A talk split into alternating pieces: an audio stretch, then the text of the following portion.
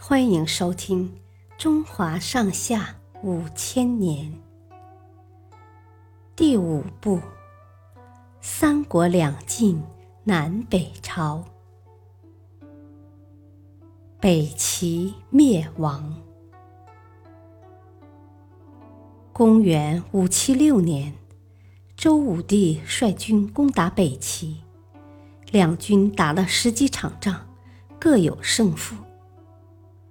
有一次，北周的一座城池被北齐围困，周武帝带着援军从外地赶来。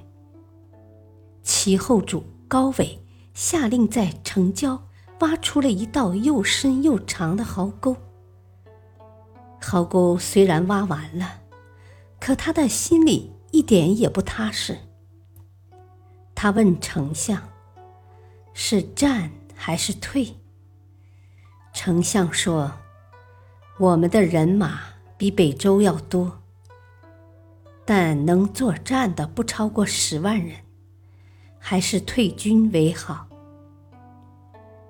一些大臣却说，周武帝是天子，皇上也是天子，我们要是不战而退，那不是让人笑话吗？对，我是堂堂天子，怎能让人笑话？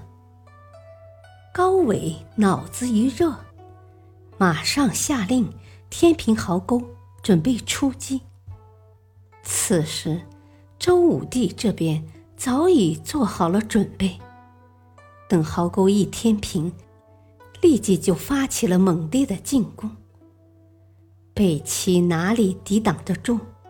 纷纷向后败退，高纬吓得打马便逃，这才捡回了一条小命。回到都城后，高纬再也不敢打仗了。